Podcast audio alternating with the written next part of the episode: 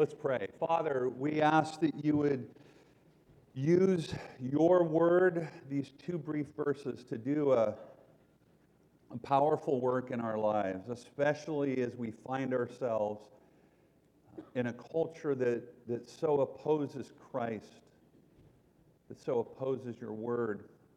And as we deal with our own fallen passions that oppose our faith, God, we pray that you would help us and that you would conform us to Jesus. And it's in his name that we pray. Amen. There are times when there are um, very public trials when a witness who is uh, witnessing against a, a, criminal who's done some pretty uh, outrageous and dangerous thing, things, a, a witness needs to go into a witness protection program. And when those are elaborate, the, the witness has his or her, all of her vestiges or his vestiges of their prior identity basically erased. In the high profile cases, the witness is relocated, literally. Sometimes they're given a new look through plastic surgery. They get new names, new birth records, new family histories and genealogies.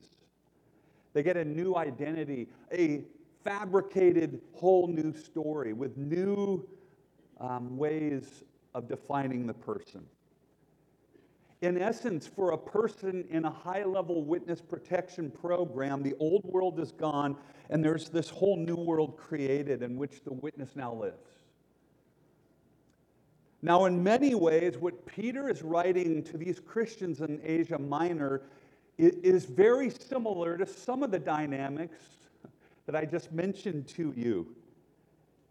Yet, the changes for the believers are even more thorough than the kind of new identity granted in a witness protection program. And of course, it's all more positive in the way that Peter puts it, much more positive. When a man or a woman comes to Christ, friends, when we come to Christ, we are born again into a living hope in our union with Jesus, and therefore, we have an entire new identity. Yeah, we keep the same names, but we have a new identity, a, a new life, a new future. You see, once bound for destruction and hopelessness, we are now bound to Jesus. And we have seen in 1 Peter that we are his cherished possession.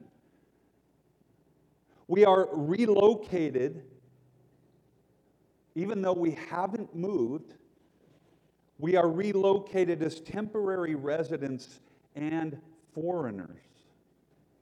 And of course, this change for us is not geographical, but it's relational, it is spiritual. It's been said that we in this world are renters, not owners. We are renters, not owners. And this is because that by the undeserved mercy and the prior love of God, we belong fully to Him. Friends, I want you to hear that. He loves you, and you belong to Him fully in body and soul, in life and in death. But and this is where we come to our two powerful verses today. Since we belong to Jesus so intimately, it means we do not belong to this world. Philippians 3:20 says that our citizenship, our location if you will, is in heaven. And from it we await a savior, the Lord Jesus Christ. Colossians 3 says that we are seated with Christ in the heavenly places, and that animates our life and our living now here on this earth. You know the song, I, I left my heart in San Francisco. Well, your heart is left with Jesus. Your heart, in a way, is situated and located in heaven and that means that knowing who we are and whose we are, this allows us to live faithfully in this very faithless age. And so Peter goes into these very practical statements here by saying to those Christians who are facing so much opposition. He calls them beloved. They are sojourners, they are pilgrims, but they are loved by God, and they are loved by God. But also, Peter loves them. And so he is calling them dear friends. And, and sometimes when you're facing trials, I have said to you, I love you as your pastor, as your friend, but Jesus loves you so much more. So much more. And so, dear friends, loved ones, there are two themes that we're going to look at in just two verses. The first is a negative internal one. There is a negative internal one, and this is battling for the soul or warring against the passions. This is negative and it's internal. And the second is positive and it's outward and it's living honorably before the Gentiles or before the nations. And so, first, the negative internal issue. Again, Peter says, loved ones, as sojourners and exiles, as those who are traveling through this world because you belong to heaven. He says, I urge you to abstain from the passions of the flesh, the lust of the flesh, that wage war against your soul. Now, there is so much being said and written about the culture wars that seem to be he- heating up even more these days. And we need to step back and ask, why is that happening? Well, it's, it's happening because it goes all the way back to Genesis 1. But I was, I'm reminded this week by um, a Catholic scholar named Mary Eberstadt out of Cornell University. And she wrote a really strong but gracious essay recently that's entitled Men Are at War with God. And I think that just perfectly sums up what's, what's going on in, in culture, but it's always been going on in one way or another. And yet, as we think of the theme of warfare, Christian warfare is not primarily directed outward. And that's very interesting. Think about that. We find in Ephesians 5 that spiritual warfare is against the heavenly uh, forces and principalities and powers that would overthrow our faith. And here in this passage, we read that warfare is against the passions of the flesh in us that wage war against us. And so, warfare in this context is an inward battle. Peter says you have your own fallen lust that would undo you. Now, the term fleshly passion means simply the fallen aspects of who we are. It's not saying that our physical life is bad, not at all. It's, it's referring more to those parts of us that are turned away from God, that want to define ourselves apart from Him and seek our own longings. It is dealing with uh, the flesh that is tainted by sin. And this can be a number of, of passions that we have to battle against. It can be jealousy, envy, selfish ambition. It can be hatred and idolatry or drunkenness or the love of money or, or laziness and idleness that can actually lead to uh, us getting in trouble with all of the other things that I've just mentioned. And what Peter is saying is that the danger is that we let our fallen passions derail us and lead us into a ditch such that we damage our souls.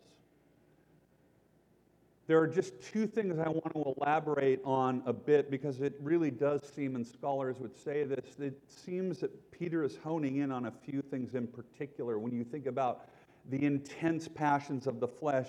And the first is probably anger. Anger. It, it refers not only to outbursts of wrath, but also the quieter kind of simmering rage that maybe more of us, if we're honest, struggle with. It, it means being too easily triggered and, and set off. Now, for me, the struggle is when um, I'm driving and people get up on my tail and I have my right blinker on. I'm trying to turn right and they're just right up on me. And then I think, do I have a Christian bumper sticker on my car? Uh, pastors like Christian bumper sticker stories and driving stories. And I think, you know, maybe I should have a Christian bumper sticker on my car. But these things, when they happen, we get angry when something or someone is not operating on our terms. Or more to the point, we may get angry when, when someone isn't smart, when they're unwise, or when they hurt us, either um, intentionally or unintentionally. We can struggle with anger. And we have this frustration that we don't have the divine ability to control everything and everyone. And so we get angry. But James 1 19 to 20 says, Know this, my beloved. Let every person be quick to hear, slow to speak, slow to anger, for the anger of man does not produce the righteousness of God. And so Peter is saying, Put distance between you and the passion of anger that can stir up so many problems in relationships and in churches and in society. But it also seems that Peter is dealing here with um, the passions of sexual immorality. Now, in 1 Corinthians 6, we are told to flee sexual immorality. Many of you know that the, the word for sexual immorality is porneia, from which we, of course, get the word pornography.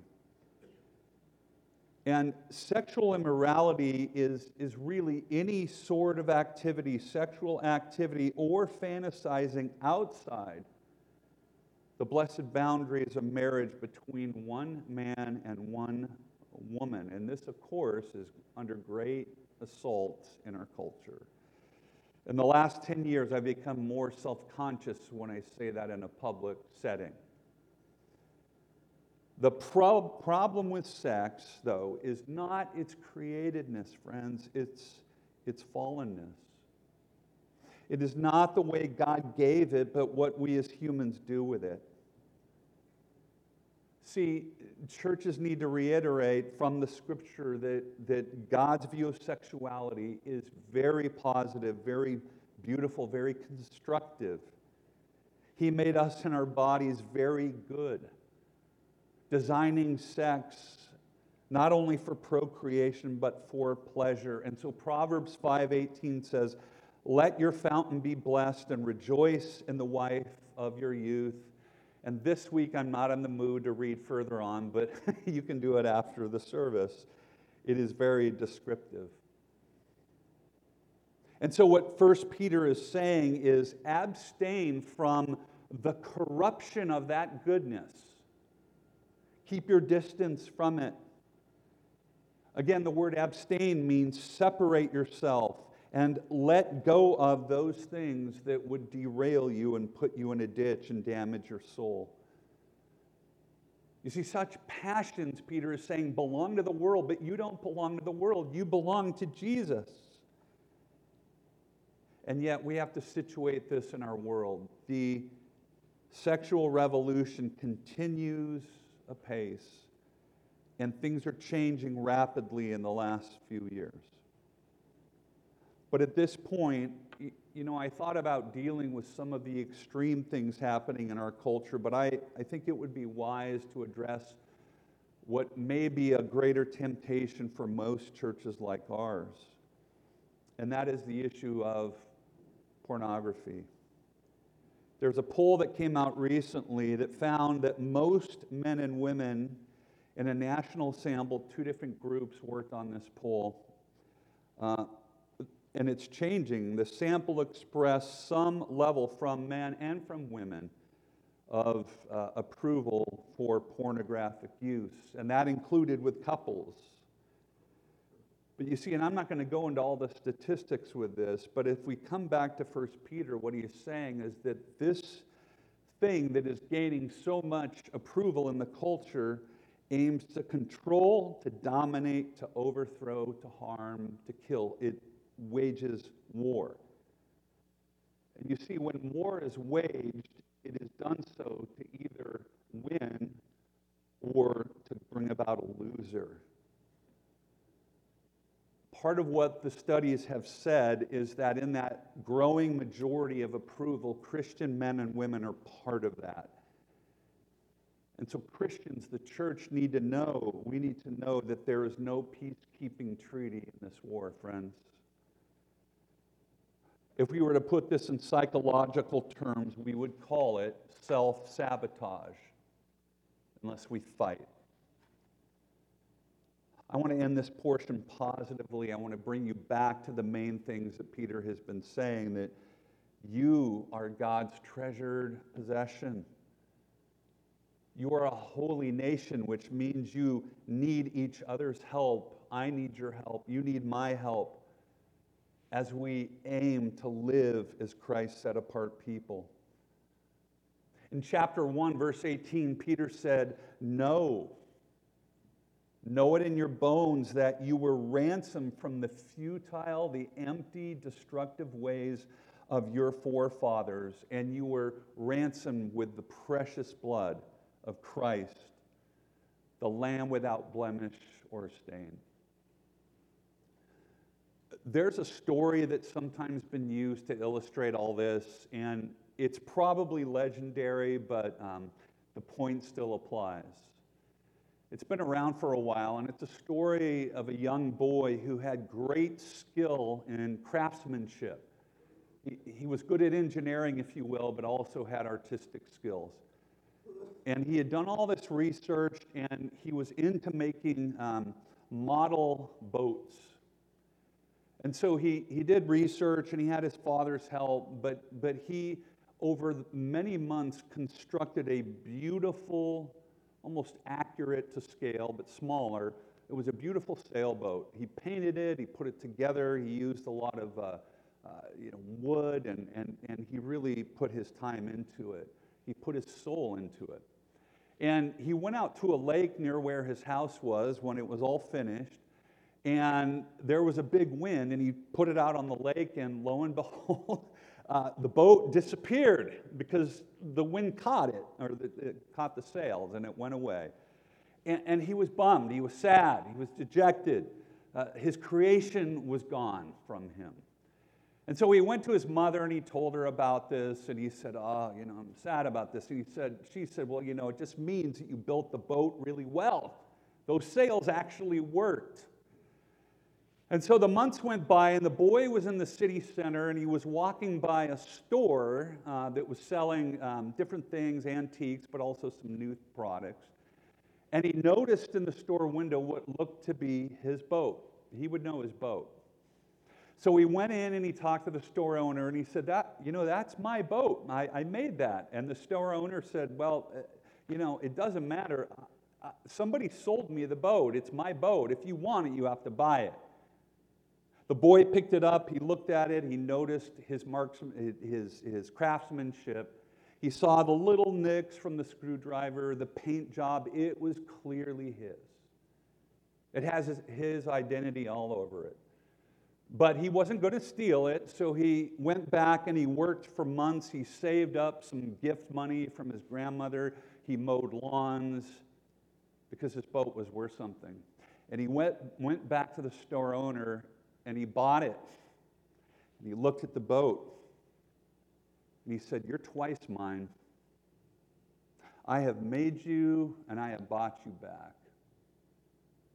And friends, what Peter is saying all throughout this letter, especially about these supercharged issues, he says, Christians, you are twice mine. I have created you and I have recovered you at the price of my blood. I have made you and I have purchased you as my own treasured possession. He says to you and to me, You are twice mine.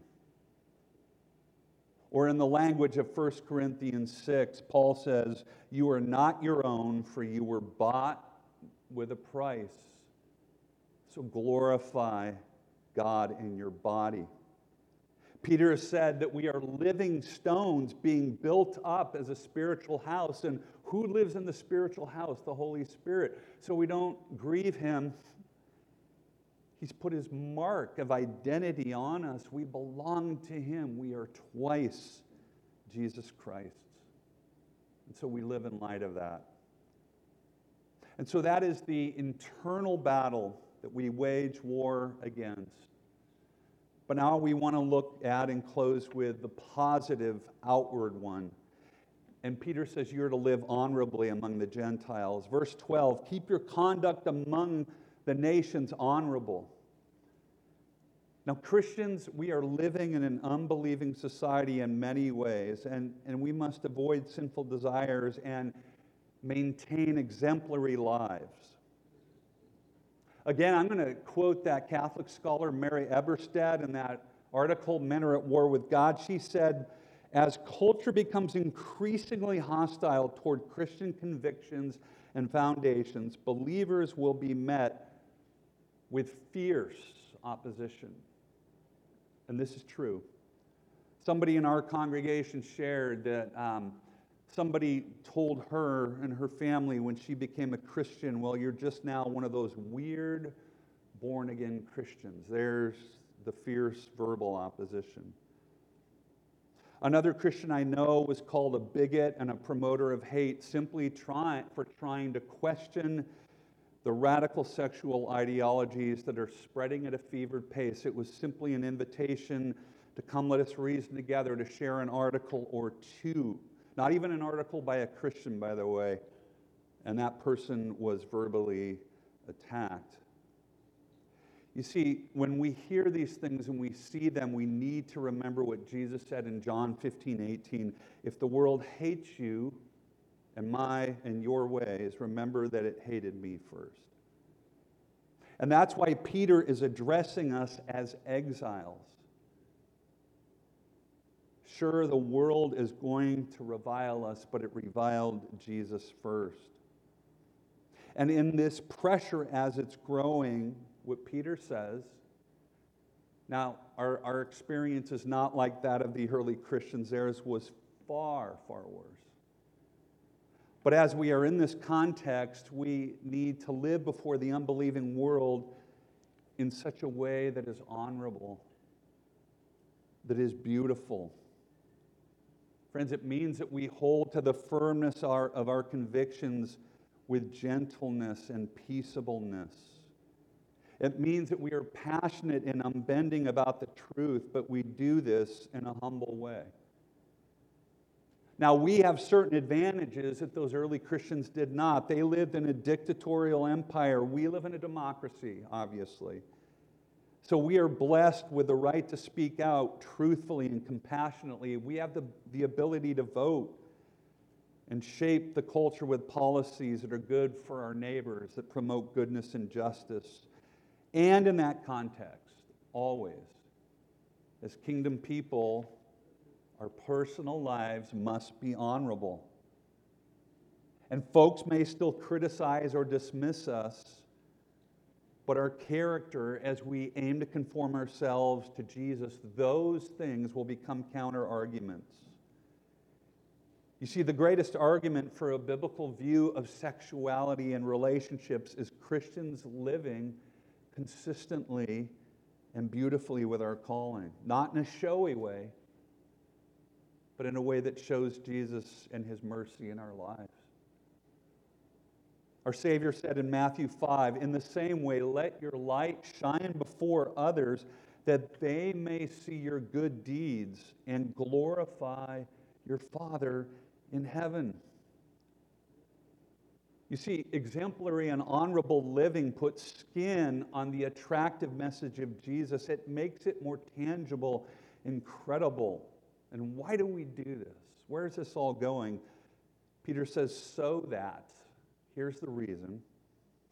When they speak ill of you, they won't be able to land a glove on you. Well, no, that's not actually what Peter says.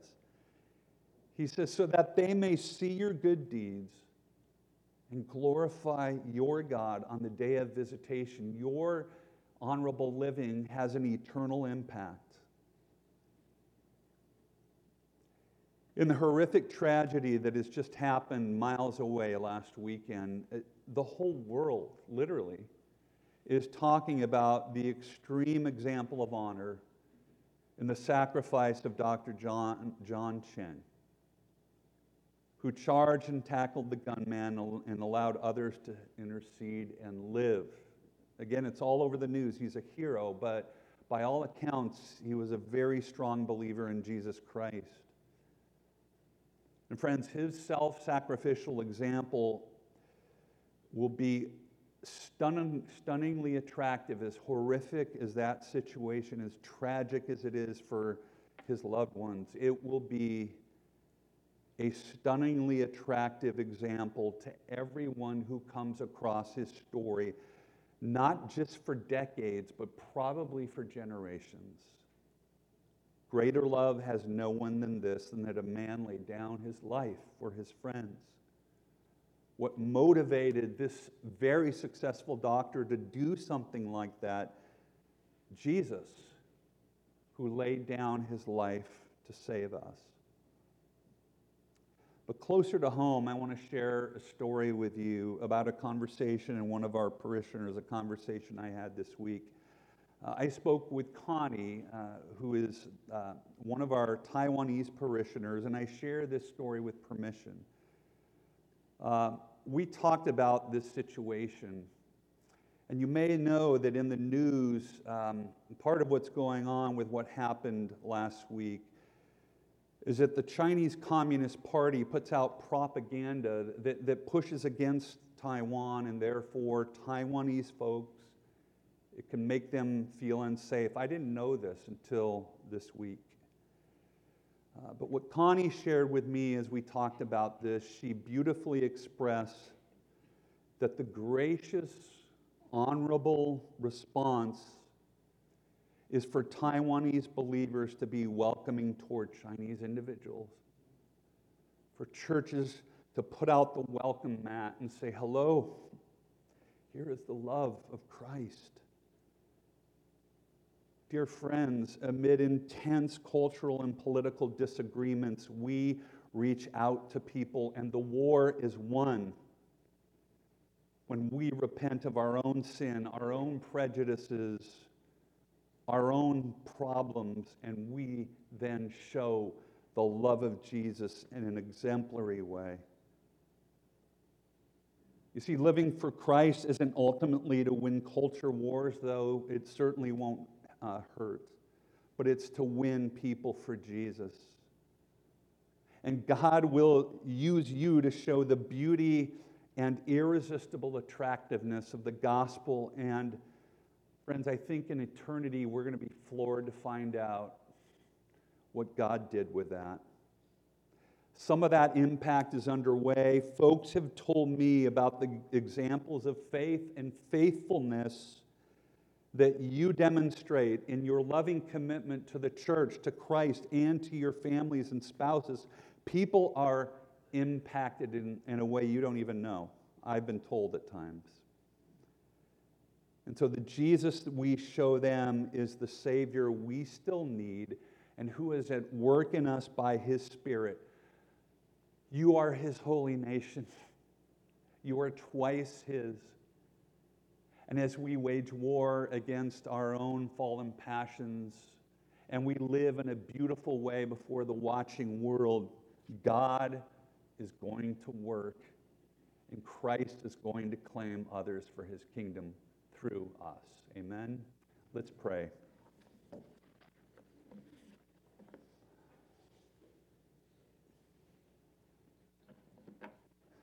Father, we ask that you would use your word to work in our lives. Uh, we thank you that you have claimed us to be your people, a holy nation, a royal priesthood, and we pray that we would not soil our service to you. Forgive us when we do. Help us to turn away from our sin, whether it's anger or jealousy, or idleness and laziness, or anger and rage, or lust. God, I pray that you would turn us toward good and beautiful things, that you would turn us toward Christ. And God, as we live in you and before the watching world, I pray that we would remember that we are twice Christ's. You have made us and you have purchased us through his precious blood. His markings of care are on our lives.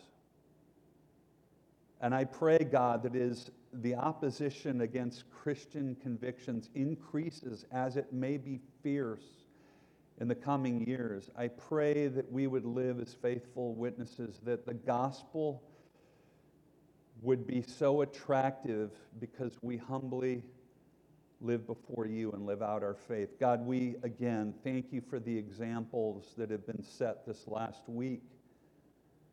The greater love has no one than this, than that a man lay down his life for his friends. God, help us to live that way. And we pray that our communities around here would be floored by the beauty of living for you. Uh, we do thank you for Connie and the way that she expressed love for people that belong to a group that oppose her people in some ways. I, I pray, God, that, that we would not be caught up in prejudices, but that we would boldly reach out with the love of Jesus, and that thereby you would win the ultimate war. And it's in Jesus' name that we pray. Amen.